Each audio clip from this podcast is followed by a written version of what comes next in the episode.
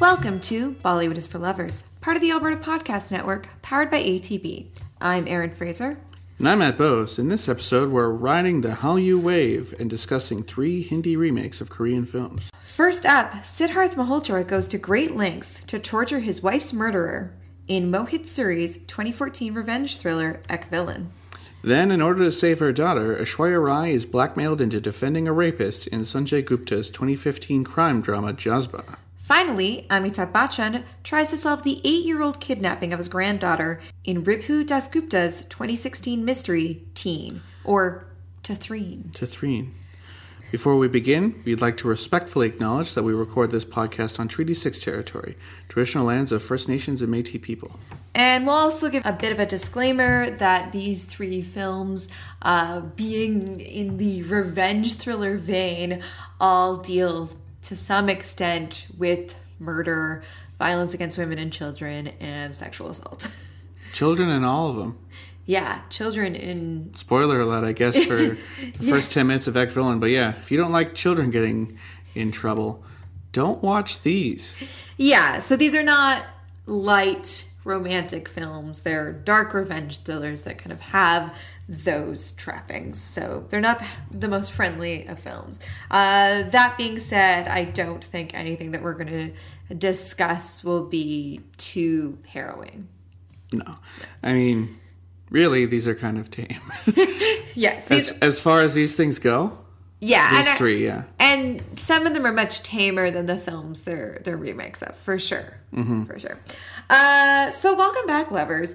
This is an episode that we've actually had on the books and have had as an episode idea since before we launched the show. Yeah, we knew Parasite was going to do really well at the Oscars about five years ago before it was made, so we figured yeah, let's let's get a let's get Korean movies locked and loaded.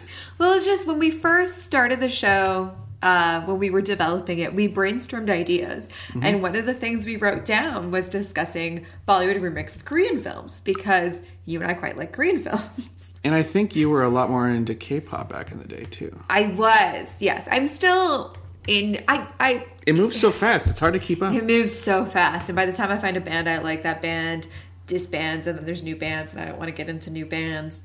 Uh, there's also lots of drama like suicides and all kinds of bad stuff with K-pop stars lately. yes, sad. which I mean I I I won't get into everything that I think about K-pop and the slave contracts and etc. Um, the slave contracts were also a thing that kind of um, put a bad taste in my mouth when it came to K-pop. But I do still like K-pop, and I go through phases. I mean, I think uh, I've heard those five songs by Blackpink about a million times each. Yeah, I do have Blackpink on repeat a lot, uh, as well as Rain's 30 Sexy, which mm-hmm. I love. Um, a lot of what I love in K-pop that was really old now. Blackpink's probably the newest thing I listen to. Uh, but yes, I once upon a time, and to a certain extent still am, very interested in Korean pop culture. And there's a reason for that. I have been influenced by something called the Hallyu Wave. And I would argue that uh, Parasite's win at the Oscars uh, is in part uh, success of the Hallyu Wave. And, is and it the culmination of, of the Hallyu Wave? I, I certainly think so. I, I certainly think it's a part of it, which I'm not seeing anyone really talk about, which I find really interesting. So, to backtrack a bit, the Hallyu Wave is this concept of the Korean wave. It is an initiative to export South Korean pop culture so that South Korea can become a global soft power. Now, did they do this after Cool Britannia? Because that was like Britpop, Spice Girls like 97, right? Yeah. Bond movies. It was it seemed like the British um, government was kind of putting its weight behind British culture as something they could export. And then I feel like the Korean one started around then. Yeah, it started in the in the early '90s, um, and it's reaching like a huge apex at mm-hmm. the moment. So they've they've been working on this. If you have a teenage while. daughter, ask them what they think of BTS because they yeah. probably have thoughts. Yeah, uh, it has become a global phenomenon, and it's driven.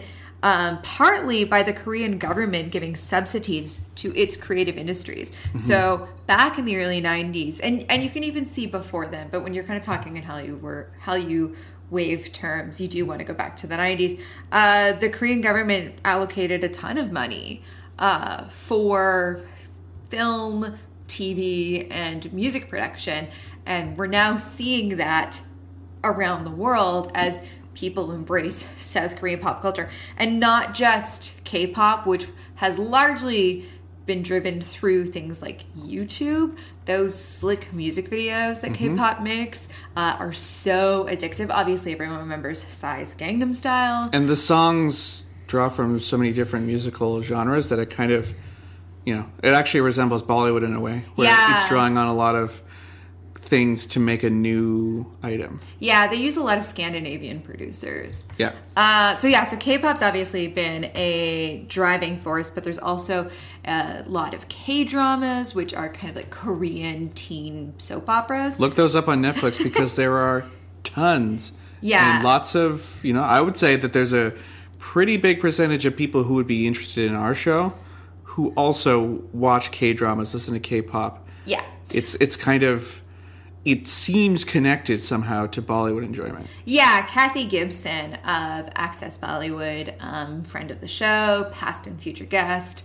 Uh, she's a big fan of of K- of K-pop and K-dramas, and I think uh, like Korean variety shows, like the, the kind that you see in the UK with like uh, comedians yeah. and, and pop stars doing stuff. Your other co-host, Paul Matwychuk, uh, Mm-hmm. he really likes the the Genius and a few other Mm-hmm. K- Korean, uh, not panel, but like comedians doing things shows. Yeah. Yeah. We're also seeing this extended to things like skincare and makeup and fashion. Because obviously, when you see those things in the dramas and in the music videos, like you want them. And I am mm-hmm. like a perfect example of that. I have a bathroom stocked full of Korean skincare. 21 And I love it. step, you know, skincare routine.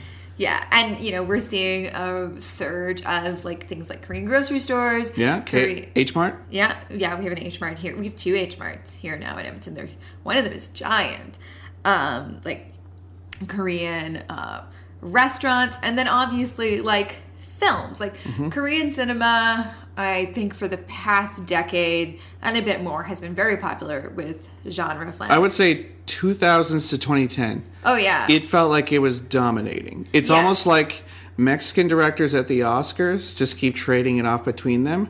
Just sort of like popular, a lot of times very pulpy genre films, specifically like sci fi and action, really, have been kind of dominated by um, Korea Yeah. in a way that Hong Kong was doing in the early 90s and late 80s. Yeah, a lot of revenge thrillers. Mm-hmm. And I think, you know, the, the biggest one to point to is Old Boy, uh, which won the um, the runner up prize at Cannes. Fahrenheit 9 11 won the Palme d'Or.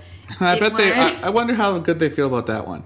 it won the runner up. Uh, that's a film by Park Chan Wook, which is part of his revenge trilogy. I think you and I have seen every Park Chan Wook film, as well as his. I haven't TV seen Sympathy for Mr. Vengeance. You know what? And I don't think we've seen uh, Joint Security, whatever. Joint. Security Force. I think it's Yeah. on Netflix. I have, or one of the streaming services. Yeah, we've seen most of them. Yeah. Uh, Quentin Tarantino was um, the head of the jury that year, Hmm. and so I think he pushed hard for Old Boy to win the Palme d'Or and had to kind of accept it was going to come in uh, second place. And for those of Uh, you wondering why we didn't do Zinda, Mm. the Old Boy uh, remake, scare quotes. Um, I don't know if it was an official remake, but uh, we watched the hallway fight scene where Sanjay Dutt fights a bunch of guys, and in the original, he looks exhausted because he's been fighting the whole time. Yeah, Sanjay Dutt rolls up and he looks exhausted. Yeah, he well- just looks tired. we'll we'll get to Zinda. yeah. Um, but yeah, so so Korean cinema hasn't. I haven't seen it quite have the same impact with like teenage girls as K dramas and K pop has. Uh, however, it's been huge with genre fans. Like people go to Fantasia and Fantastic Fest for like decades. And Okja was one of the first Netflix original films, right? Uh, It got a huge push. it was it was one of the earlier ones. I don't think it was one of the first ones. And I think Snowpiercer did pretty well in North American Yeah. theaters, right? Yeah. So surprisingly, this is the with Parasite. This is the first time that a Korean film has been nominated at the Oscars, and it swept. We've seen Parasite, and we've We saw it at the film festival early. Yeah. That we got on the Parasite train like end of summertime. Yeah, because I've That been, never happens to us. Yeah, I've been a big Bong Joon Ho fan uh, for years. We've seen all of his films except for his first one, um, Barking Dogs Never Bite. I want to Yeah, say. I think that's what it's called. Uh, that being said, I actually haven't liked his past two films. I was not a fan of Snowpiercer. I thought it was rather disappointing, uh, and I hated Okja. Uh, Mother, if, pe- if people want my Bong Joon Ho rankings, Mother still I think is the best thing he's ever done. Memories of Murder? Memories of Murder is amazing, and The Host is excellent. Yeah. I think I'm more of a uh, Park Chan Wook fan, actually. Fair enough. But uh, I mean, I like every Bong Joon Ho movie. Yeah. I, I even like parts of Okja. All the parts with white people, terrible. Um, but uh, all the parts with the Korean people, especially that little kid, she was awesome. Yeah. Uh, Yeah, it almost feels like Korean cinema has taken the place in the heart that Japanese was in the 90s and Hong Kong was in the late 80s. Well, right? and Japanese cinema in like the 50s and 60s too. But like, think of Takeshi Miike, Sion Sono. Those were kind of the few foreign directors that your average cinephile might be interested in because Yeah. they were extreme. I guess you could throw in, to quote your last podcast, your other podcast, the new French extremity types in the early 2000s as well. Yeah. But like, yeah, Jap- Japanese cinema, I feel, is kind of receded, at least in the North American public uh, imagination, and Korean has moved right in. I think so, with the exception of kind of like standout filmmakers like Kore-eda. Yeah, Um, but those are art house. Like exactly. the thing about Korean stuff is, it swings. Well, okay, I'm not going to say about all of them, but a lot of them, especially your revenge type dramas, swing on wild emotional axes and have very complicated plots. yeah. And then I that is something that translates extremely well to Hindi cinema. Yeah. I would argue, and by no means am I an expert on Korean cinema. I've just been a fan for a couple decades. Uh, I have, and and we watch them from time to time. We I wouldn't say we're like exclusively watching Korean films by any means, since we also watch a lot of Hollywood movies and Bollywood movies and Japanese films and French films and Chinese films, etc. Like you and I do watch movies from all over the world, and and we we seek out a fair amount of Korean films. It's that bottom inch of subtitles on the bottom Mm-hmm. that uh, um, Bong Joon Ho talked about. That- Yeah. that's where the the adventure of cinema lives. Yeah. He's right. But I would argue that one of the reasons why the Korean film industry is so strong is because of these government subsidies. Um, that they were, you know, because of all the money that South Korea is currently devoting towards its cultural industries. Yeah, where what's Canada's problem? and they allocate a ton of money uh, towards towards music and film production and TV and all this stuff.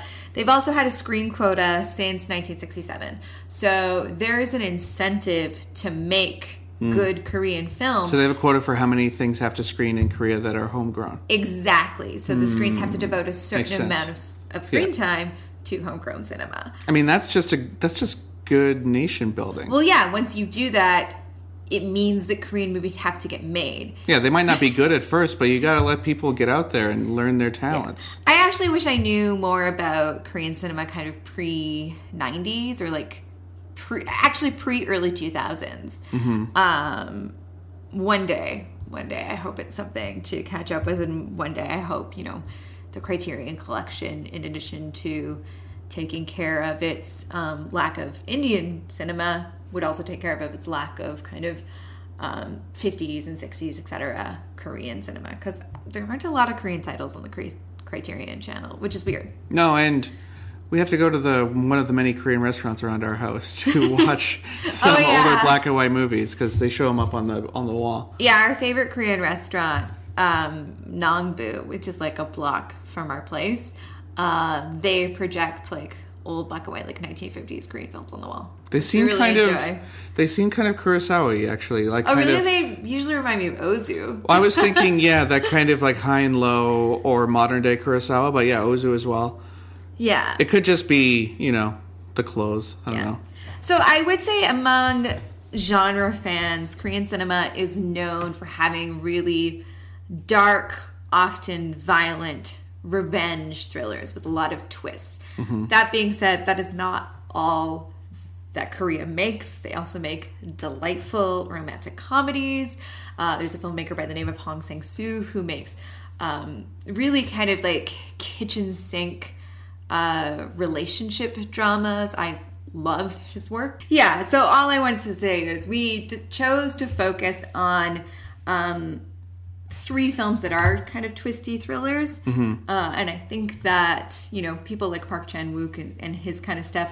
That is what's most known about Korean cinema. I find in, this, in the people we If you know anything about it, yeah, but there is more stuff than that. sure. They're this- not all. This gets back to something I think about all the time. Is like, so a masala movie is what is being pitched at the general Hindi audience. Mm. Is like, here's what we think you're gonna like. It's something for everybody, straight across the board, four quadrant. Yeah.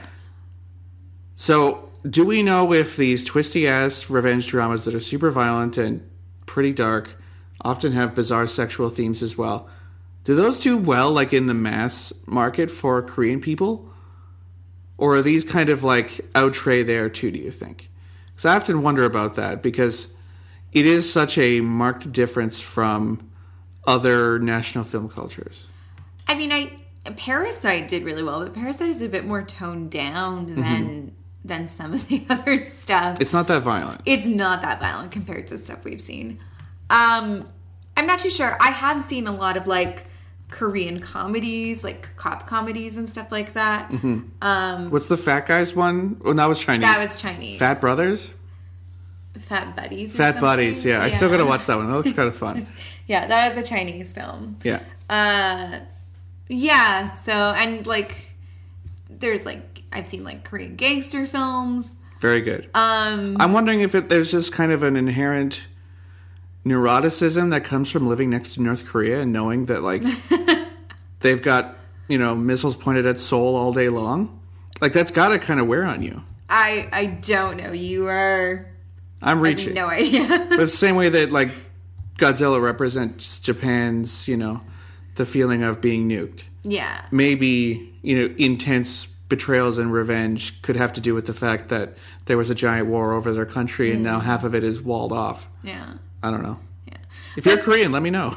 This is all to say that I think there are larger factors beyond it just being a really good film that struck a chord with Hollywood Yeah. as to why Parasite uh, swept the Oscars and why everyone is like, I don't know, it's interesting because if you look at the discussion online, it's like a lot of people are discovering Korean cinema or Korean pop culture for the first time. It's exciting And- though. It's nice and- to see people oh, yeah. see new stuff. and maybe some people are but and but maybe because like film twitter and like k-pop stands are very different Mm-hmm. like sections of the internet i'm like do you not can you not see the connection yeah.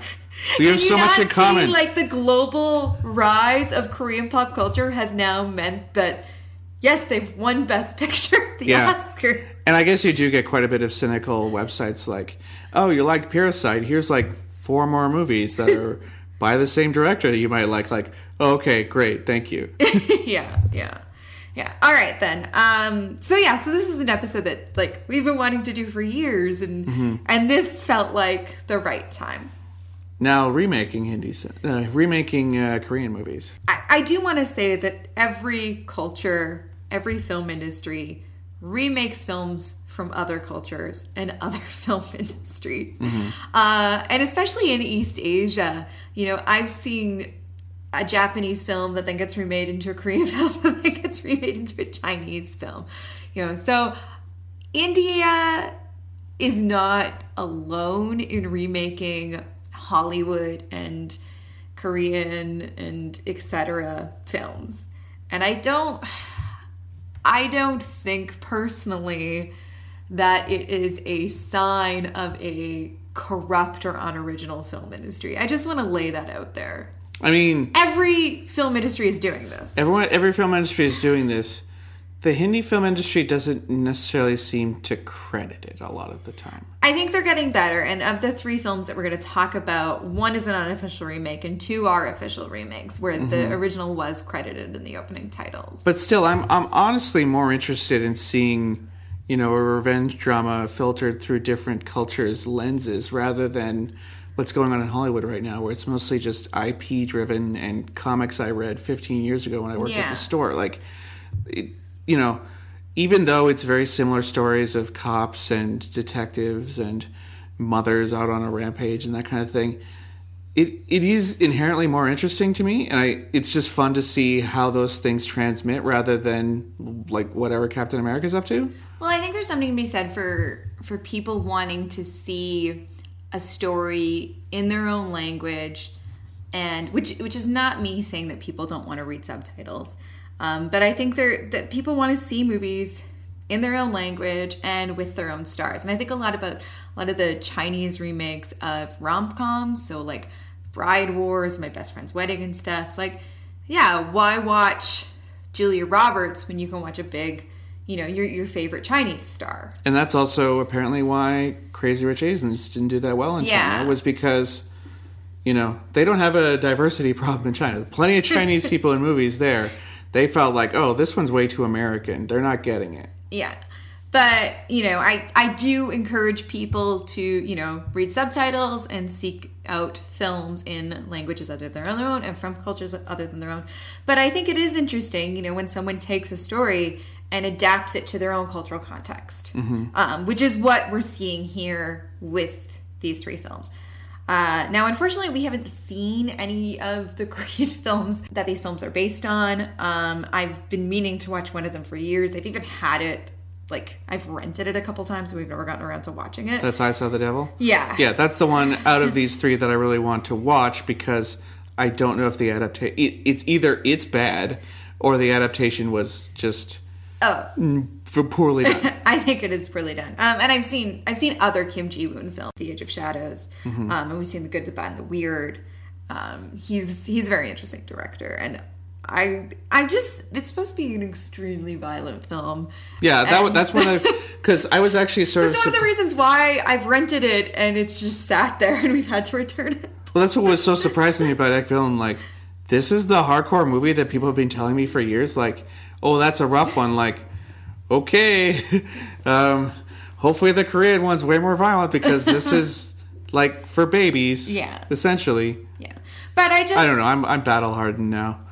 But I, yeah, just to reiterate this point before we move on, and I, I, I'm sure people will criticize me for saying this, but I, I don't have a problem with remakes and I would rather watch them and see in the ways in which they are successful or unsuccessful and and interrogate that than sit around and complain about them. Because there's m- plenty of good movies that are remakes of other movies whether yeah. movies within the same film industry or remaking a film from a different film industry. Have you heard of the french new wave? That's all they did basically.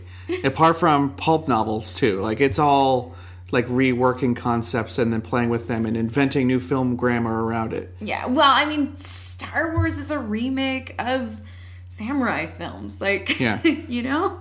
Yeah, um, it's all I, a remix. I really wish that Fatima Bhutto had talked more about K-pop and the rest of the Hallyu Wave stuff in the book New Kings of the World, which we've yeah. mentioned a few times, because yeah. that feels like the kind of letdown of that book. It's like an afterthought, but this interplay between Bollywood and Korea is very interesting, and I would like to see more people's thoughts on it. Yes. Uh, so, according to Wikipedia, there are 32 remakes of Korean films in Indian cinema. Now, that is across language groups. That's not just Hindi films. And that's probably from the 2000s on, I'm guessing. Um, I mean, it's it's the list according to Wikipedia. Yeah. I am sure it is not comprehensive. Mm-hmm. Uh, but you know, it's it's it's notable. Mm-hmm.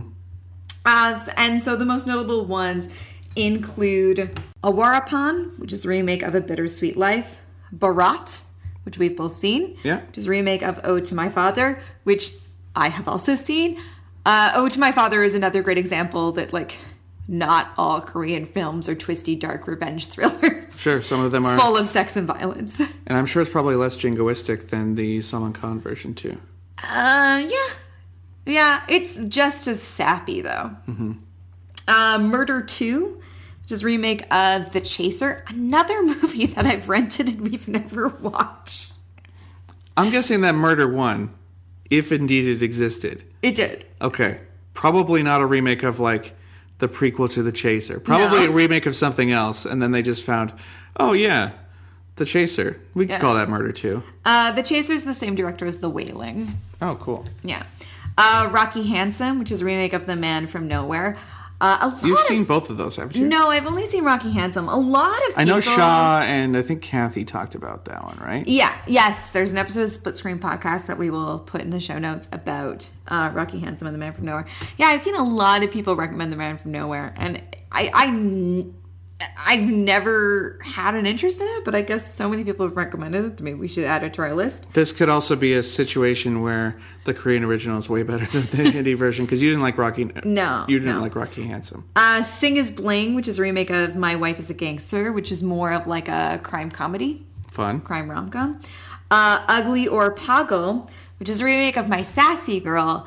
My Sassy Girl is probably the most well known Korean rom com. Classic, everyone loves My Sassy Girl. And Zinda, which is a remake of Old Boy. Now, we did really want to talk about Zinda since, aside from Parasite, Old Boy is probably the most famous Korean film around the world. I'd say Snowpiercer is probably going to take it over that. But it's mostly like it, it has so many more Hollywood stars in it, and Chris Evans. I mean, Yeah, I, I think that took it over the top. Like 50% of it is in English. Yeah, but Yeah. you know that hasn't stopped Korean movies. Yeah, yeah.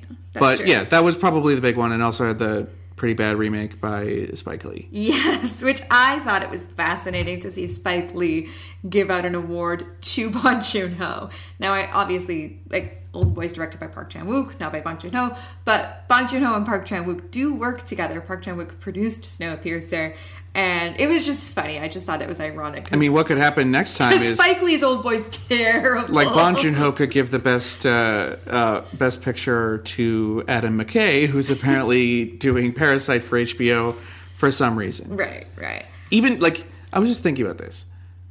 So I don't think Parasite the concept works at all in America because if a family was going to infiltrate like a rich family's house, they're probably going to be Hispanic, right? Like that, there's such a racial divide in the states Well, that on would be class lines. that would be an interesting thing to explore if you were to make it in a different culture. Yeah, That's a reason to do it. I guess. Okay, maybe I did argue for that. um, but I don't know if it needs to be a TV show. Yeah. I don't know if the concept needs that much uh, airing out. But okay, maybe I'd watch it. I'll probably watch a movie on it. Uh, so back to Old Boy. Old Boy was the very first Korean film I ever saw. Uh, it is a dark and twisted revenge thriller. Uh, we looked high and low for um, an official legal copy of Zinda. We couldn't find one, unfortunately. Um, but we did kind of watch some clips of it, most notably the hammer fight down the hallway. Since As alluded to before, it sucked. yeah, because that's the most famous scene from Old Boy, and it was very clear watching those two scenes side by side that uh, Zinda pales in comparison. Do you know what the first problem was? what? Not in a hallway. It's in a big room. Oh yeah, so it's not like you can't like follow his trajectory. In yeah, there is there isn't really like Yeah. you can have a shot like a medium shot and watch what's happening, but it's not in the confines of a hallway. It's in a room. Yeah, yeah.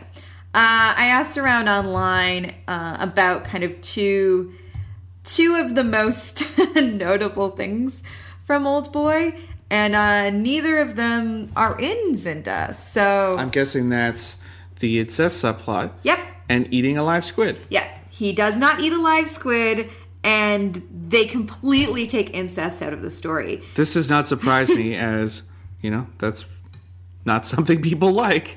And it was supposed to be pretty transgressive and shocking in Old Boy because it's like a Yeah. Greek tragedy, right? Yeah. Interestingly, and we should note, Old Boy itself is an adaptation of a Japanese manga. So already you're getting like some cross culture stuff. Um yeah, I will say that it's interesting because in Spike Lee's Old Boy, they also kind of they don't completely get rid of the incest, but they do change it in a way. Um, and I won't go into explaining how, but yeah, what's what's the point of doing Oldboy if you're gonna get rid of the insects? Like that's one of the most shocking things at the his? center of it. Does he? I mean, this is a bit of a spoiler for Oldboy, but he still does he still get his tongue cut out? Because that's another like classic tragedy thing, right? Like he can't even say what the problem is. It's like Titus Andronicus. I'm not too sure, but I mean, he still has the hammer. Okay, So- well, that's all. And That's all anyone wanted to see. If anyway. you look at the posters for the film, it's like, um, it's Josh Brolin getting out of the coffin or something, right? oh, sorry, you're asking me about the Spike Lee one. Yeah. Um, oh, you know, I saw that when it came out and I forgot about it. Okay. I think this. I think they still do the tongue stuff. Yeah. Um, no, I was saying Zinda like plays heavily on the hammer. So like they take out the live squid, they take out the incest, but they keep the hammer. Uh, so the posters. So, It's just a picture of the hammer, isn't it? Well, the posters show John Abraham and uh, Sanjay Dutt and like a hammer separating them. I mean, when you've got a, an indelible image like someone getting hit by a hammer, it's it's that it's that adage of once you have a hammer, every problem looks like a nail. Yeah, I will say I'm I am kind of happy to be saved the sight of seeing Sanjay Dutt play like Choi Min-sik because there's no way that works. Also, if I remember right, the Brolin one he actually looked kind of cool, whereas in the original Korean one he's just kind of sad, Yeah, right? yeah.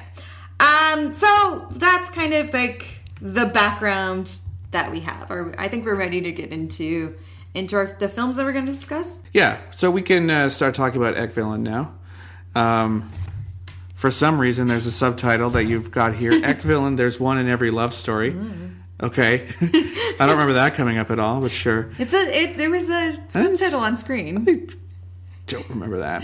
so this movie came out in 2014 and is an unofficial remake of Kim Ji Woon's I Saw the Devil, a movie that I would like to see, devil or not. You know, I think that'd be fun. There's no way that Ek Villain comes close to the level of violence that is in I Saw the Devil. Yeah, this I is like- remember when I Saw the Devil came out. This is Gorehounds, like, oh man, you won't believe this shit. It's under that Asian extreme label. Oh yeah. And I remember when it came out, and people were talking about how it had to be censored and cut down in South Korea. Yeah. Of a film industry known for making messed up violent movies. Yeah, the one of the most hardcore of the hardcore. Yeah. So yeah, and Ek Villain, spoiler alert, not hardcore at all.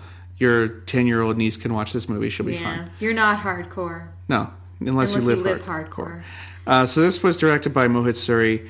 Um, and interestingly enough, out of the 12 movies he's made, six of them are remakes, uh, including Awarapan, Murder 2, as well as remakes of uh, Out of Time, 8mm, and A Star is Born, uh, aka Aashiqui 2, a movie that sucked balls. Yeah. Um, and I will never like Aditya Roy Kapoor. No. He's terrible in movies.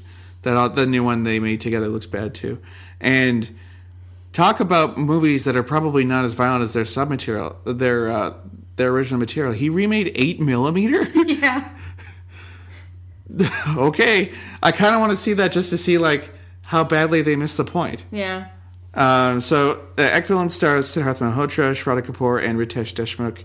It was a hit. There's a sequel on the way for some reason, Yeah. and who knows what it is? um, listeners, don't make me watch it, please. Please don't.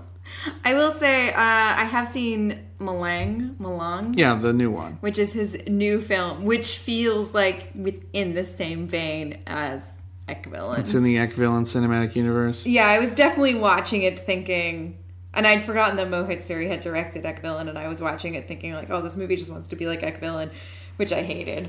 Um, and then I realized after that Mohit Suri had also directed Be- Ek Villain, and I was like, oh, okay. I mean, once you direct Aashiqui 2, I feel like you should just hang it up and become a carpenter. Okay. Um, He's directing Aashiqui 3 too. They make it an Aashiqui 3? Is ARK in it? I don't think so. Oh, okay. Yeah. Ugh. Ugh, this movie makes me mad. Um, okay, so the plot of Ek Villain. Uh, Siddharth Malhotra is a kind of enforcer for a not particularly well realized criminal syndicate. Uh, his boss is dresses kind of wacky and has a bunch of thugs, but it's not really clear what they do apart from attend cricket matches or no soccer. They go watch soccer, but like I don't really know what their deal is. Yeah. Um, but anyway, while Siddharth Malhotra is out on a he's at a police station getting the old uh, fifth degree from some uh, cops. Uh, he meets uh, Shraddha Kapoor there, who I don't remember what she was doing there. Maybe her car got stolen or something. She was reporting a crime, and they meet. They fall. In, they have a sort of meet cute where she talks a lot, and he's just like. God, you're annoying. Because she is. Shraddha Kapoor is at her height of annoying in this film. yes, she's shrill and unlikable throughout the film. And spoiler alert for the first 10 minutes of the movie, uh, she gets thrown out of a window, and I was like, wow, okay, this is off to a good start. but then there was a bunch of flashbacks to her, and I'm like, oh, damn it. So, like, it, had there been 20 minutes of her and the rest is revenge, okay, now we're cooking. But no, there's about an hour and a half of Shraddha Kapoor, including a part that drove you bonkers. Yes. Yes. She so she's in her journal writing down a list of things that she wants to do before she dies. This is not the worst concept for a No. movie. And when she takes when she accomplishes one of them, she takes a photo using her Instax. I have Which is a little Instax. Polaroid Yeah, it's a little Polaroid camera. I have an Instax. And she is able to somehow take pictures underwater. Now, we don't see her actually taking the picture underwater, but we see the picture. Now, unless she had the Instax, like, printer, because you can, like, get an iPhone printer. So, like, I get, so you, like, you could conceivably, like, print any photo on a Polaroid, but you never see that. You only ever see her using the actual camera, like a Polaroid camera. You can't take a photo underwater. It's ridiculous. No, it'll melt. Yeah. Uh, but anyway, she gets thrown out of a window. it won't melt, but it'll like, yeah. If I remember right, Siddharth Malhotra is at a job interview Yeah. for like his first straight job after being a gangster. Yeah. Um, so he goes home and uh oh, girlfriend fell out the window. um, meanwhile, Ritesh Deshmukh is a kind of incel MRA type guy. Yeah. Who hates his wife and takes it out on other women he finds who annoy him. Uh, we find out later on that he's got a job in the service industry and has access to lots of women, and that's how he gets into Shraddha Kapoor's house and throws her out the window. Um, but on paper, this sounds good, right? Like it, Well, it's what if what what if like the toughest gangster in the world has to fight the Zodiac killer? Yeah, and and the the thrust of the film and the element that is a remake of I Saw the Devil is that Siddharth Malhotra then goes to get revenge on Ritesh Deshmukh, who is a serial killer murdering women, including Shraddha Kapoor, his wife, uh, and Siddharth Malhotra's Siddharth Malhotra's wife, not Ritesh Deshmukh's. Yes. Um, and instead of just like outright killing him, he like beats him to the point that he's almost dead. Then he recovers. Gives him a bunch he- of money, sends him to the hospital, and says Yeah. like, "I'll I'll come back to beat you up later." and then beats him up again. So he's he's torturing him. Yeah. And so I think that you can kind of compare this to Ghajini. So Yes. Ghajini is a remake of Memento, but they stick an hour and a half long romantic comedy in the center of it. Yeah. This is similar where it's a remake of a revenge thriller, but they stick an hour and a half romantic comedy in flashback in the film. Yeah. By the way, if you want to act villain somebody, um, and you just want to like torture them and bring them back to life, etc., you should probably like rip out their tongue, Oldboy style, so they can't tell anybody what's happening. And if you're dealing with someone who is a known murderer, you should probably like break all his fingers or something. I don't know. I don't want to tell you how to do your job, Siddharth, but like, come on. Yeah. Come on.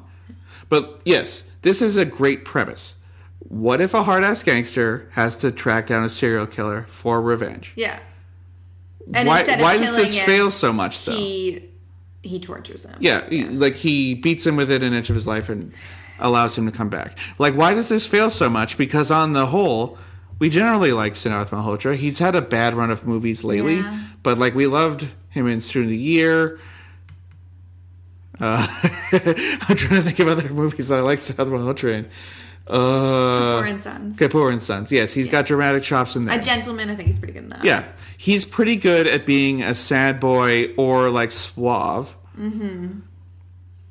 Ritesh Deshmukh is not a character actor I like a lot. Uh, he was okay in Aladdin.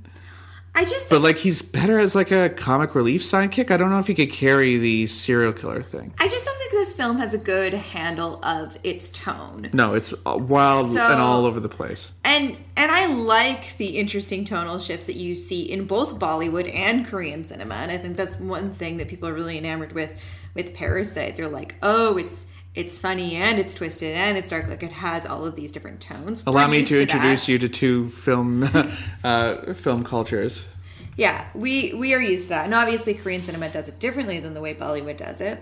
Um, but There's I less just- boiling sounds. Yeah. but I just I just don't think think this film ever has a handle on the tone. So the romantic stuff is very cliched. Awful. Um, it's yeah. Shraddha Kapoor is very annoying. We are not big fans of Shraddha Kapoor to begin with, but she's she's given much better performances than this. like And- Stree, a, a movie that's. Oh, she's fantastic in Stree. but she She's doesn't really talk. That's that's why she's good at it. Yeah, but here I just feel like they are trying to drive the manic pixie dream girl home so hard, Mm-hmm. and it's not working. Uh, and then the whole kind of cliche reveal that she has like a movie disease. Yeah, she has a movie wasting disease, and she wants to do all this stuff before she died. Like, okay, fine.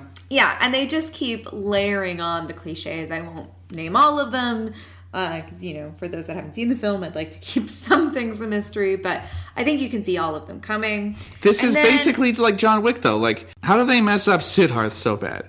Yeah. Shraddha Kapoor should have seen it coming. She's bad.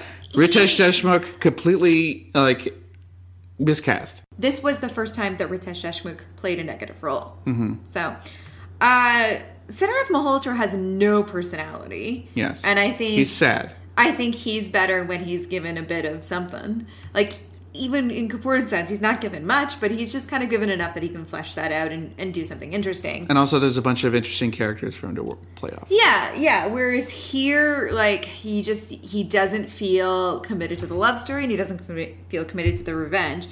It goes to really comical places with the revenge, and makes Ritesh Deshmukh like a really kind of um, over the top, kind of like cartoonish serial killer in a way where I think you don't really feel that scared of him.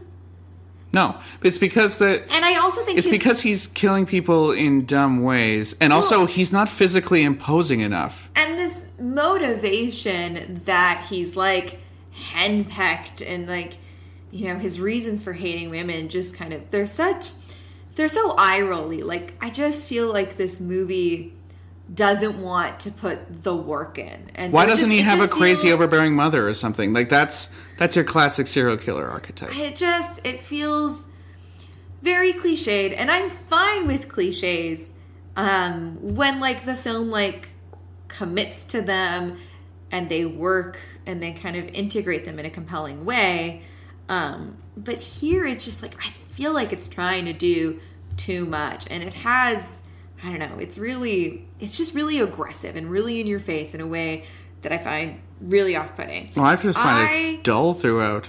saw this film um close to when I saw Badlapur for the same time. Now that's this story done right. Yes, and so Badlapur, uh, which we've done an episode on, uh, is an original film, but there are some very clear similarities, and it doesn't help that they cast, you know, one of the guys from Stu the Year and then the other guy from Stu the Year. So it was hard when mm-hmm. they came out so close together not to compare them. And Bud Poor goes for it. Bud, oh, Badlapur totally goes for it, and Badlapur has such a sense of tone, Yeah. such a sense of tone. The other thing that yeah, And Badlapur goes to some really violent and harrowing places without being like really over the top or gross about it, but just like through through suspense and surprise, and it's just yeah, it's so well done. if you walk into a room and everything's covered in plastic, you know that something bad is going to happen. And there's no sense of foreboding like that in a film whatsoever.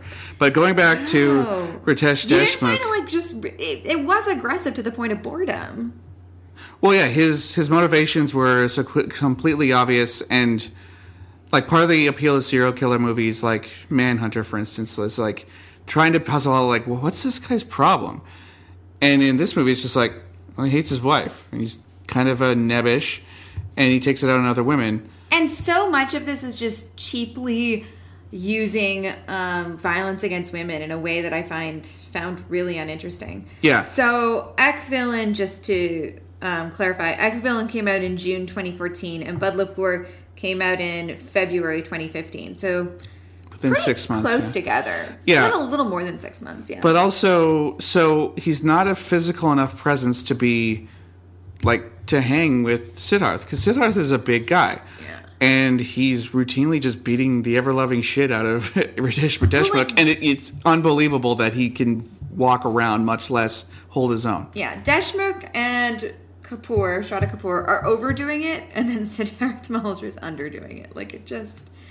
And Yeah. then, like, I don't know, what did you think of the visual language? There was some interesting, like, there was that interesting chase sequence. Yeah. There's some good fight choreography. Uh, there's a scene that takes place during uh, Dussehra. Uh, sure, I messed that one up. That's something. There's some Yeah, where they shoot Ravan. Yeah, there's some interesting lighting, and basically, anytime someone's a villain in a movie, they'll go to the Ravan uh, scene because it's very dramatic Yeah. and works well for movies. But They did in- it in a recent Siddharth Malhotra film that's, again, like a revenge thriller with Ritesh Deshmukh as a dwarf. right. Yeah, yeah. So- but like that's that's actually pretty cliched for Hindi films just to do that. it is. And also for a quote unquote villain, we don't really think he's that bad. Like we're not scared of Siddharth Malhotra either. Really? really? Oh, we don't think Siddharth Malhotra is that bad? Yeah. Yeah, they don't. They don't commit to. I think showing his. I mean, he starts out not certainly not as like a honorable guy because he's like a low level gangster. So he starts out kind of being on the wrong side of the law. I don't know. You don't really feel the like fall from grace that you feel with Varun Dhawan in in Badlapur. The who way admittedly that- starts off as like a normal guy who becomes a murderer, whereas this Yeah, which is also something that a lot of Korean revenge thrillers do really well is show how revenge corrupts people. Yeah. Yeah. Which And- we'll and see don't in the next two that. movies. Yeah. But also, like, he, well, he kicks a guy into the uh, Ravan flames, and this is something he goes back to. He thinks about it a lot. But also, like, we're never scared of him either. So it's like if John Wick didn't really shoot anybody, and he's fighting, you know, the Tooth Fairy, and the Tooth Fairy didn't really, from Silence of the Lambs, and the Tooth Fairy wasn't gross, or it wasn't gross in the way that like you're interested in. It's just like, oh, he's the murderer. Yeah. So it's just two boring characters bouncing off of each other, and then among the most annoying actresses in the Hin- Hindi film scene, I will say, Yeah. uh, she's in it too. Mohit Suri just doesn't work for me. No, People seem to, I've I've seen some praise online for Malang and I'm like, really? and so people appear to like Aashiqui too. I've seen people stick up for that. Like, Yeah. I don't. Maybe they watched a different movie and they thought it was that. it was one of the worst experiences of my young life. All right, well that brings us to interval. Yep. And we're going to be listening We talked for way longer about Korean movies than I thought we were going to. We're almost at an hour, Okay, well we can cut some of that down. I guess. Uh, we're going to be listening to a song from Jazbaa. This is Aj Rat Ka Scene. जानू जानू जानू आज रात का scene बना ले जानू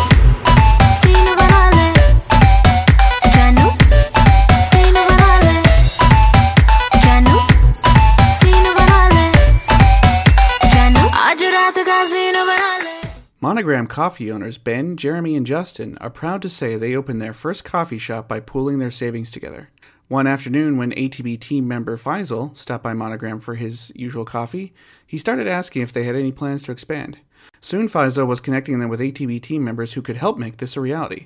Now, Ben, Jeremy, and Justin are happy to be serving some of Calgary's best coffee from three locations across the city. To see more of Monogram's success story, visit atb.com slash monogram. As we mentioned at the top of the show, Korean popular culture, especially K pop, is very popular with teen girls. Sadly, none of our nieces are teenagers yet. Soon, though. It's very exciting for me. Oh my god. What if they don't like Clueless? Anyways, so I can't ask them to decode the mysteries of youth culture for me yet. Luckily, there's a podcast on the Alberta Podcast Network that does just that. That's a thing. Is a sometimes belated, already outdated guide to your teens, tweens, and everything under 20. Every episode, Elizabeth teens teensplains media to her mom, Karen. They even have an episode on BTS, a K pop band that, despite my almost 10 years of listening to K pop, I know nothing about. Why does no one ever want to talk about Girls' Generation anymore? You can find That's a Thing's discussion of BTS and the rest of their show and the other members of the Alberta Podcast Network powered by ATB at albertapodcastnetwork.com. So that was Aaj Raat Ka Scene from Jazbaa. And Aaron's going to tell us about that one. Yes, Jazbaa's our next film. It is a remake of Won Shin-yun's Seven Days, and it is directed by Sanjay Gupta. Uh, Gupta previously made Zinda. Mm-hmm. Which So he's also We already a remake about. artist. Okay. Yes, Gupta has also uh, made a number of films that could be considered remakes uh, or films inspired by other films. Uh, and so some of those those films that he's said to have remade include A Better Tomorrow, the John Woo film. Uh, you and I love John Woo. John Woo's cool. Love John Woo. Uh, Desperate Measures, Reservoir Dogs. Wow, he's uh, okay. I've seen, I've heard about that remake. Yes, and Quentin Tarantino likes it.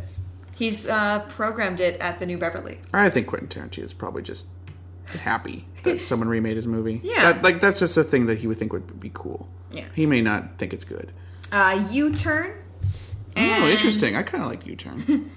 And uh, Broken, another Korean film directed by Lee Jung Ho. well, I'm thinking Wrong Turn. Oh, okay. Wrong Turn's kind of like an NH10 type movie. Yeah, Wrong Turn's a horror film. U Turn is the one where. Uh, I Kurt Russell's in it, right? Well, I think Jennifer Lopez makes out with Sean Penn. And that's okay. I think guess. that's like the famous. Probably a highlight of Sean Penn's life. Pretty sure that's like the famous scene. I think it's. It's Oliver Stone. Oliver Stone. Yeah, I was gonna say Topama, but Topama's eight millimeter. No, it's Oliver Stone. Yeah. Um, and I don't think considered like a good Oliver Stone. I've never seen it. I just remember Sean Penn and Jennifer Lopez making out. Of course. Uh, it stars Aishwarya Rai, Irfan Khan, Jackie Shroff, Atul Kulkarni, and Shabana Azmi. So this came And out in 2015. Yes, came out in 2015. And this is Aishwarya Rai's first film in five years. So she took a break to have a child. And this was her first film back. And I really feel like this movie is trying to convince us that Aishwarya Rai is a hot mom. Because the first 10 minutes of her running around wearing yoga pants, she looks great. yeah, the first few minutes are her like working out in Mumbai and like showing us how fit she is. And then the rest I believe of the film it. The acting, it worked. shows us what a devoted mother that she is. Yeah. I believe it. She would do anything for her daughter. She would do anything. anything. Even illegal things.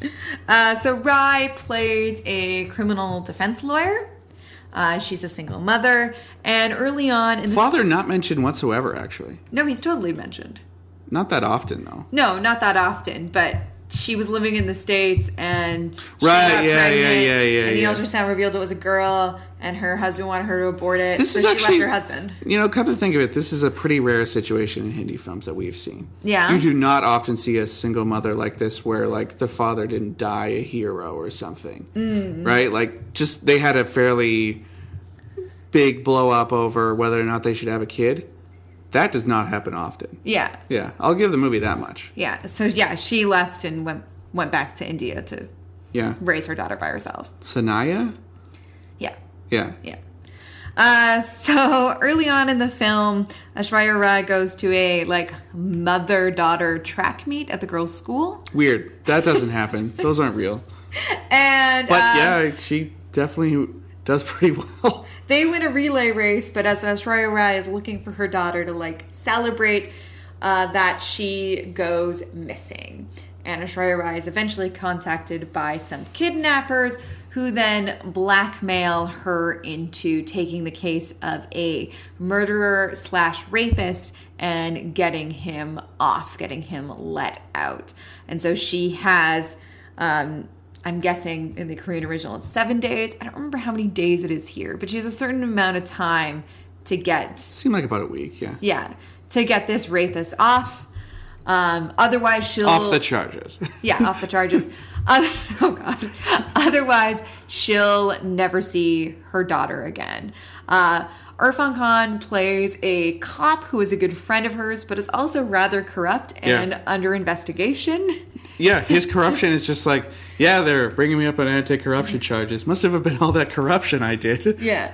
And uh, I like how matter of fact he is about it. he agrees to help her out. So yeah, Aishwarya Rai is a desperate mother who has to, you know, kind of become a detective in order to save her daughter. This It's is another very- great premise. It is a great premise, and it is a very green film. It Yes. has a like green filter Green over everything. I will say, I I do like this film. Um, it had it had a little too many Dutch angles. Yes, yeah. Uh, one of those movies. Yeah, one of those movies.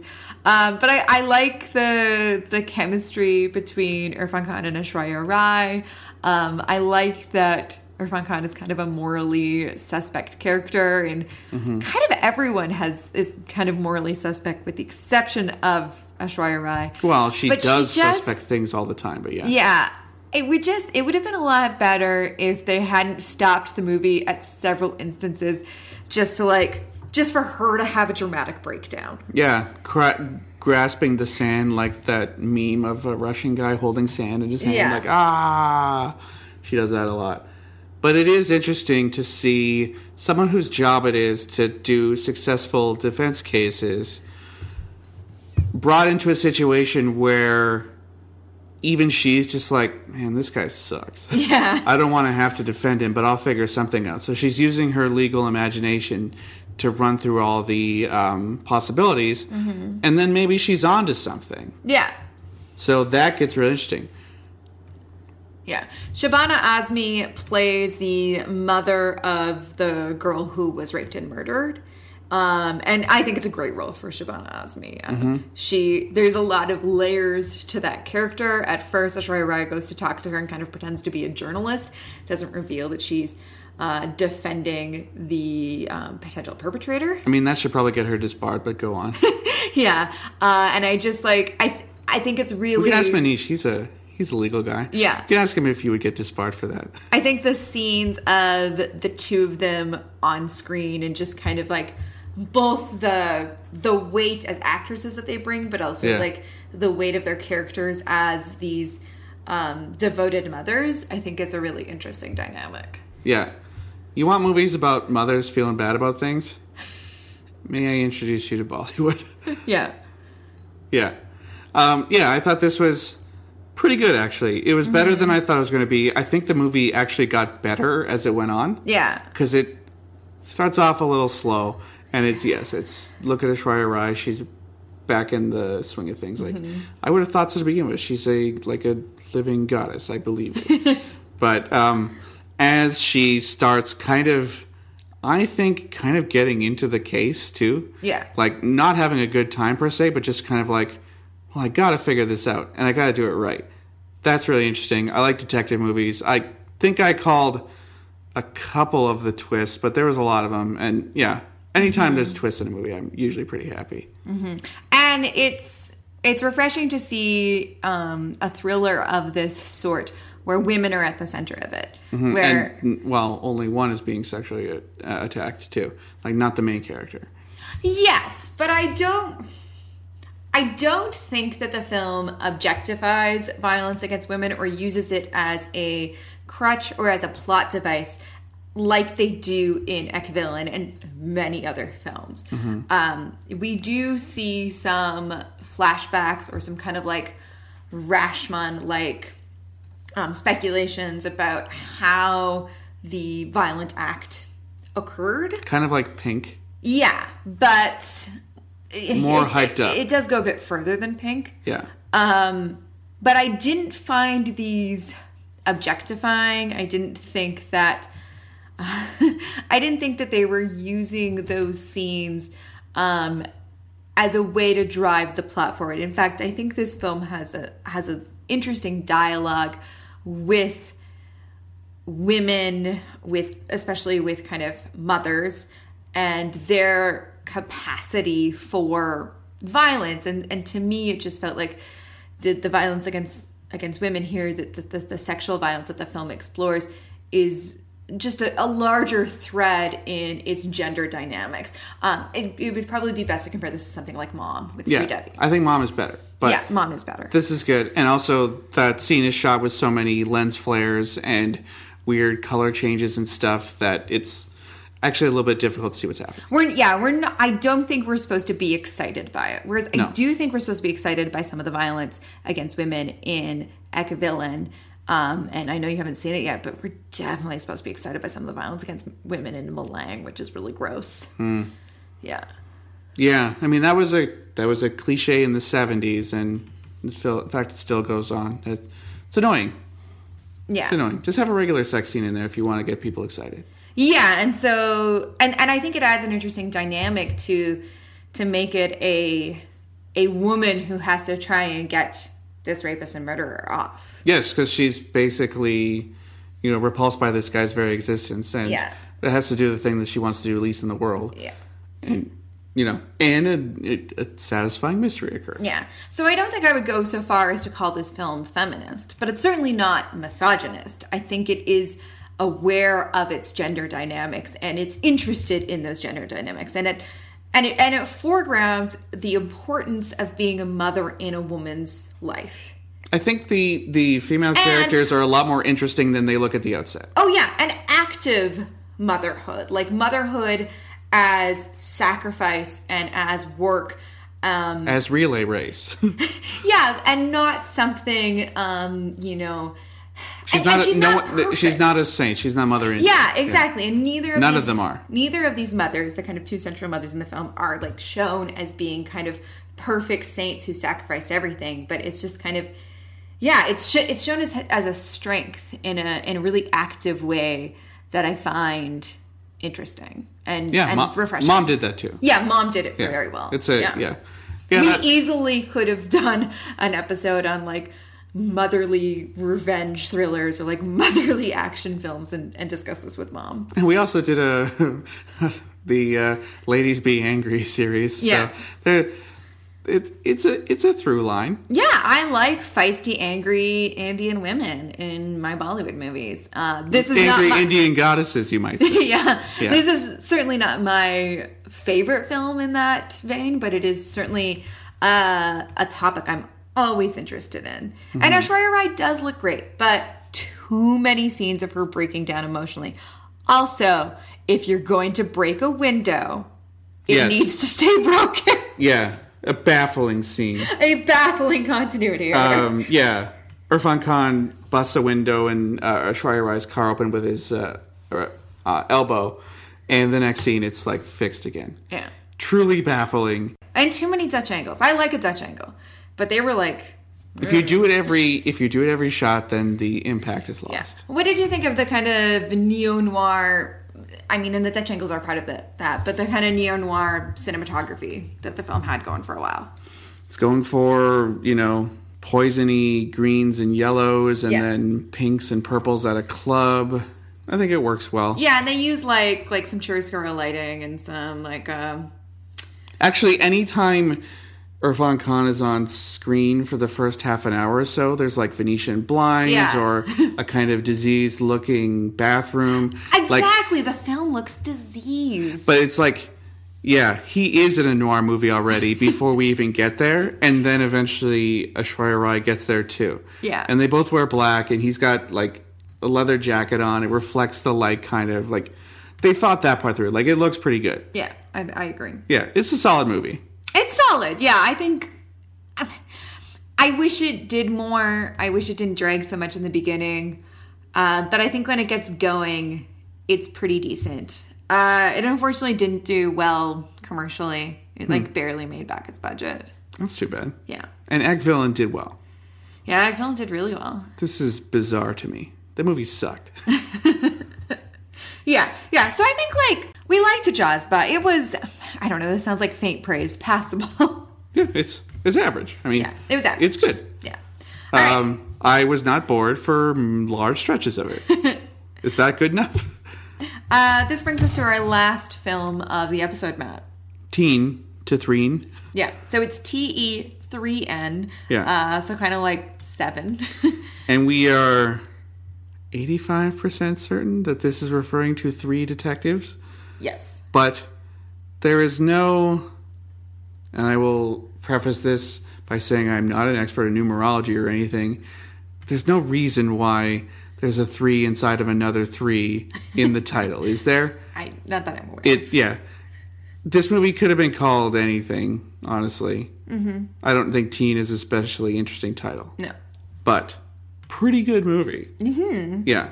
So this is a remake of, from 2016 of Jung Koo Sub's Montage movie that have heard almost nothing about. I mean, I've heard a little bit about the other two, but this one completely passed me by. Did you see it? No, no, We did watch the trailers uh, for all of these, all of the Korean originals, just to kind of like compare And the, some fight scenes and all kinds of stuff. Yeah, just to kind of compare the visuals and the narratives, and certainly um, Seven Days and Montage from just the trailers seemed closer to the finished product. Yeah. um, which is also notable because those two are official remakes, whereas Ek Villain is more of an unofficial remake and seems more inspired by I Saw the Devil than a full on kind of like remake. He's barely even a villain, honestly. He's just like Ek guy. Yeah. And then again, also, the I Saw the Devil trailer and the clips we watched were like far more violent and intense than anything we saw in Ek, in Ek Villain. Yeah. So this was directed by Ribu Dasgupta and stars Amitabh Bachchan, Nawazuddin Siddiqui, Vidya Balan as the titular 3 Mm-hmm. I'll say, I think. Interestingly, Vidya Balan is billed as guest starring. She's in the whole movie. Yes, Like- she's she's there. She's on screen enough that supporting to co-lead Exactly. would be more like it. And so she's all- in it more than Nawazuddin Siddiqui, I think. All I want to know is by billing her as a guest appearance, is that a way to pay her more or pay her less? I don't know. Yeah. And uh, Sabyasachi Chakrabarty is also in the film. Mm-hmm. So this was uh, well received critically, but a commercial failure, which is too bad. Yeah. Mm-hmm. I think it's the best of these three movies by far. Eh, not by far. It's it and Jazbaa are pretty neck and neck for like good, solid, pulpy detective movie. I, th- I think this is a lot better than Jazbaa personally, um, for reasons that I'll get into. Okay. So Amitabh Bachchan plays a guy. He's older. Um, I think he's wearing a bit of a fat suit. He he doesn't look as svelte as he usually does. He's really hunched over, and he plays. He's got a beer belly. His physicality is actually quite good in this movie because he's a broken down man. His uh, his granddaughter has gone missing. She was very young, and by the point in the, in the movie in which we meet him, it's been eight years. Yeah. and he's obsessed with this case. He goes to the police station every day and uh, tries to see if anyone has any news on it. And in his spare time, of which he has lots, because I think he's retired, he obsesses over uh, the kidnapper phone call he has. He looks up, you know, her articles of clothing. He's just he's just trapped in the past. He's actually kind of good with machines. Actually, I, th- maybe he was a repairman or something. But yeah, he is stuck. His wife is in a wheelchair now, but we see in the past she wasn't. She's you know had a kind of body collapse, I guess. And the detective on the case originally was Nawazuddin Siddiqui, who uh, we see in an opening scene. There was a car accident during the course of the investigation, mm-hmm. and his arm is damaged. And I guess I won't say why, but over the course of what happens during the first investigation, he's you know he loses it. He doesn't want to be a cop anymore, and he goes on to become a priest. It ruins him. Yeah, and Yeah. Bachchan occasionally visits him too, just to see if he has any leads. Yeah, the film is set in Calcutta, which I think is, as we've seen in the past, a very interesting setting for a mystery film. And also, you get the cops in the white uniforms, which looks to me like naval cops. Yeah. Um, and a lot of the characters are Catholic. Yeah. So you get some resonance there. Although I don't know if it really added much. Yeah. I mean, he could have, we could have used less scenes in the church. I don't know if it really. It wasn't like a Sir Jesus thing. I don't know if the, the Catholicism did anything for the movie.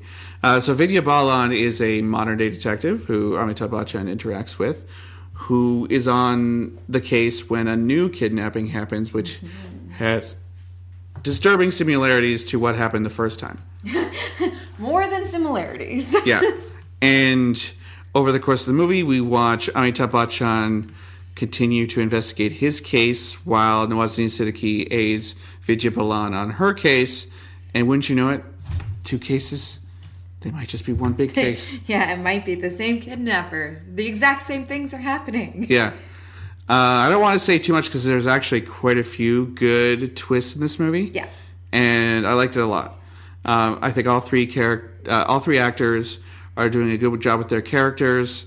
Uh, he's maybe playing it the most reserved, but he is someone who joined the priesthood, so Yeah. he's maybe a little bit more likely to sit back and listen while other people freak out about things. Vidya Balan is a cop who basically just wants to get this case off her plate, is willing to um, kind of skate over some rules and get things done quicker. Kind of reminds me of Talvar, actually, where you know they just want this, they just want the solve, you know. Yeah. And Amitabh Bachchan, excellent performance as a man who will do whatever it takes. Yeah, I think all three performances here are really solid, which is one of the reasons why I think this is the best film of the bunch. Uh, it was produced by Sujoy Ghosh, um, who, you know, we have mixed opinions of, um, but Kahani, which he made with Vidya Balan, also set in Calcutta. Uh, is- Dude, Byomkesh Bakshi's in Calcutta too. There's lots of Yeah. good detective stuff there. exactly. Yeah. yeah. With, um, Jagga Jasoos, I think, goes to Calcutta. All that stuff happened in uh, in his pro- his province. So yeah, All- Mm-hmm. Yeah. yeah. There's there's a connection there. Yeah, but going back to Kahani, I think if you're a fan of Kahani, uh, you will enjoy this. You'll kind of see a some similar DNA. Uh, I think this this film is really well shot. It doesn't rely on the same, dare I say, kind of visual gimmicks that we see in Jazbaa and Ek Villain. So kind of that that neo noir stuff we were talking about, which I do like, but I think doesn't always serve the films and, and sometimes comes off um, as a little overused or a little too stylish. No, this has the Um, same color palette as Little Women. Sure, it's it's just a much more naturalistic color Yeah, palette. but like if you know Little Women, there's you know yeah, and it's got a kind of like, you know, if if Jazbaa had that like green tinge, this has more of like an amber tinge. amber, and then also It's kind earthy. of blue and bleached out and old and sad. Yeah, yeah. And so I just I think I think this film has a really strong setting of like a really strong sense of the place that it's set in, which I think gives it A city built for mystery. yeah, I think gives it a lot of texture, uh, which you know then these these performances, which just feel really there's a there's an emotional register in this film that the other two films don't have. The other two films kind of just have bigger scenes, broader emotions. Um, this feels like the sadness at the center of this film just feels so it feels bleak and it just like i think you really you really understand these characters and just kind of the way in which this event that happened eight years ago has broken them This is also not entirely done through dialogue either. Like you Yeah. can just look at Amitabh Bachchan and he is a broken man. exactly His life is over. He's just playing out the string.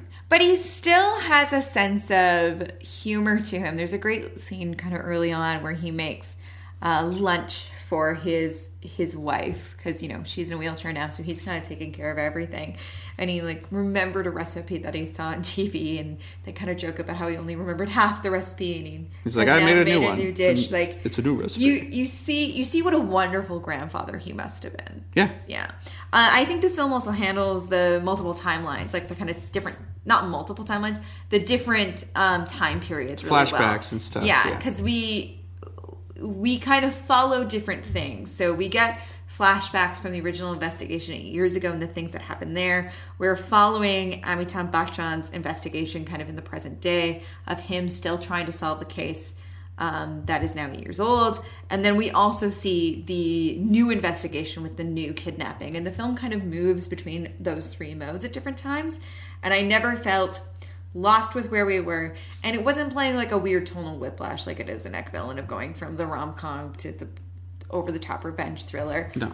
Um, and I, I really appreciated that because you know following those different threads and the way those different threads reverberate with the overall story it's telling and just kind of the the care and depth at which they reveal certain aspects of the film and of the story and of the twists i found really compelling i will say the film expects us the film expects us to believe that orphanages and mosques would keep really good records about donations, Mm-hmm. which is just preposterous.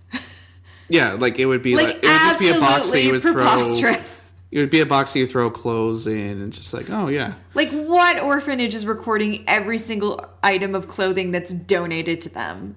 yeah. Once you get over that hoop, though, I think most of the other clues are pretty fair. Yes, yes, It- and I it's think just that one's a little weird, and they could have maybe done it a bit different. and I think watching Amitabh Bachchan's investigation is is kind of one of the the most enriching parts of the film. Yeah, he's not a professional detective, but he is like really smart. Yeah. and he can work through things. So it's he's he's coming in it with basically the same level of knowledge that we have, right? Yeah. Like you've seen some movies, you, know, you can kind of see where things are going. You could kind of look at rooms and see what he's thinking, but he's not. He's not. Uh, um, Byomkesh Bakshi. Yeah. He's not Sherlock Holmes. He's not even Jagga Jasoos for that instance. He's just like a normal guy stuck in a terrible situation. And this film does a really good job of showing and not telling. Yeah. you know, which is like it really reveals things to you by kind of engaging you and having you figure things out along with the characters as opposed to just kind of info dumping or having things explained to you. a bunch of times. Yeah, and it also and you- it also doesn't expect you to remember every single little clue that comes along. And be like, "Yep, that was the one." Yeah, and you didn't figure out all the twists here. No, I caught I caught the big one, but there's a couple little ones. No, you didn't catch the big one. I think I caught the big one. Right. But there's a couple other ones that you know, you got me. Yeah. You know, it's that's that's why you watch a mystery though. You want to kind of be involved and see if you can figure out the case too, but you also want to be surprised because it's fun. Yeah. Uh, so Ribu Dasgupta is a filmmaker that we're not familiar with. He's made a few other things. His debut was a film called Michael, which was produced by Anurag Kashyap. He's also done some TV, so he's in Yudh, um, which also starred Amitabh Bachchan, uh, as well as Bard of Blood, uh, which we've heard mixed things about. Yeah, that's the first good thing I've heard about it. Really. Yeah. Um, and he's also directing the Bollywood remake of The Girl on the Train, which That's I a am good sign. very skeptical of because that was a terrible film. But and it stars Parineeti Chopra, who I I like, but I don't know. I don't know. I don't know if that's her mode. But that is a very pulpy, fun mystery. I mean, You didn't see The Girl on the Train. It was bad, Matt. sure, but like that sort of book, though, to get that big of an audience, Yeah. it must have been like just kind of a a crowd pleaser. Mm-hmm. Maybe not as in depth as Gone Girl or The Girl with the Dragon Tattoo, but something that your average audience could enjoy. yeah, we'll see. I I'll be interested to see it, but Also, when I heard it was happening, Lots of trains in India, so it makes sense. Yeah, when I heard it was happening, I was super skeptical because I really did not like that movie. I didn't read the book, but I didn't like the movie at all. Well, you'll get to watch The Girl at the Window soon. Yeah, and when you watch that, you should read about the author because he is basically the real life Tom Ripley. Yeah. His life is extremely strange. well, and that film is based on a book that's a ripoff of a previous film. well, you know, mysteries are harder See? to write than you think. People aren't just, you know, it's not just Bollywood ripping off other movies. yeah. happening in Hollywood too. Uh, yeah, so I think I think Teen is it's really compelling. Like I said, it has it has a lot of texture, and I think these performances uh, just feel yeah. There's there's there's a lot of layers to them. There's a lot of depth, uh, and I really like Vidya Balan. Yeah, it's it's not a thankless role like I thought it was going to be. Mm. She's not getting shown up by Nawazuddin Siddiqui all the time as No. the guy who did the case the first time. She's actually just wanting to get it off her plate, Yeah. but competent detective. And she also, I mean, she says, I've never done a kidnapping case before. Like, I need some. po- She doesn't say, it's not even like that she needs help. She needs support. She needs, like, she. She's a good detective who knows when she's out of her depth. And also interesting for a Hindi film about a female police detective. No problem with the higher ups. Yeah. Her boss is like, yeah, yeah, do it, do what you feel is right, which is very strange compared to every other time that we've seen this in a movie, especially like Delhi Crime, where you know so many politics to even just do your job, right? Yeah. Yeah. Yeah. So I think, like, I don't think this film is completely successful. And to explain some of why I don't think it's completely successful, other than the fact that an orphanage would keep that detailed of records, um, would be getting to spoiler territory. So I won't. But I do. There are some large leaps in logic. yeah, but I do think it is very satisfying and compelling. And yeah, that that the the setting and the cinematography and these performances, yeah, all come together for me. Yeah, watch it. Yeah. What are you waiting for? All right, well that brings us to the end of this episode. Uh, we'll be back in two weeks. And what are we doing, Matt? So, as you heard in our last episode, we were asked to do movies by Dibakar Banerjee. Yeah. And is- since a person left a review for us, got the Biffle points, they got their wish. Which is another episode that has been like on the books or just kind of written down as a possible episode idea since before we launched the podcast as well. You Yeah. guys have no idea how many episodes that we've like developed and haven't done yet. And this is often due to the fact we can't get the movies. Yeah. Or that we're being opportunistic and think like, okay, we could do this right now because it's, you know, of the popular interest, or here's an ongoing series we do. One's like a Dibakar Banerjee episode, you know? If you ask for it, it'll rise to the top. yeah, we had done a lot of directors and and and we hadn't found the opportunity yet to discuss him and yeah, being being asked, hey, can you know, we had mentioned like, oh, we want to do an episode on it on him. Let us know what you think, and having someone come back and say like, oh my god, please do that episode. Yeah. um, and, and we saw his review- and his talkies where they were good. Yeah, and leaving us a review saying that they wanted to listen to it means Hint, hint, know, hint, leave a review. we push it up. Although, if you leave a review saying, please t- watch more Shraddha Kapoor movies and Aditya Roy Kapoor movies, I hereby invoke my right of ignoring you. I'm sorry, but I just can't. I, I love you people, but I can't do it. they hurt me too much. Uh, But yeah, Dibakar Banerjee, we're going to watch some of them. yeah. All right, Matt. Where can people find us? Well, Bollywoodisforlovers.tumblr.com, Facebook.com slash Bollywoodisforlovers, at BollywoodPod on Twitter. I'm at Matt underscore B-O-W-E-S. I'm at Ernie Fraser, E R N E F R A S E R. Leave us a review on Apple Podcasts. It's the best one. Yeah, and we'll read them out on air. And while you're over at Apple Podcasts, you can subscribe to my other show that I do with Paul Matwychuk called Trash Art in the Movies. Another detective sort of thing this time. Uh, well, we just released an episode on um, father-daughter relationships amidst um, weather eco. Not what's the word I'm looking for.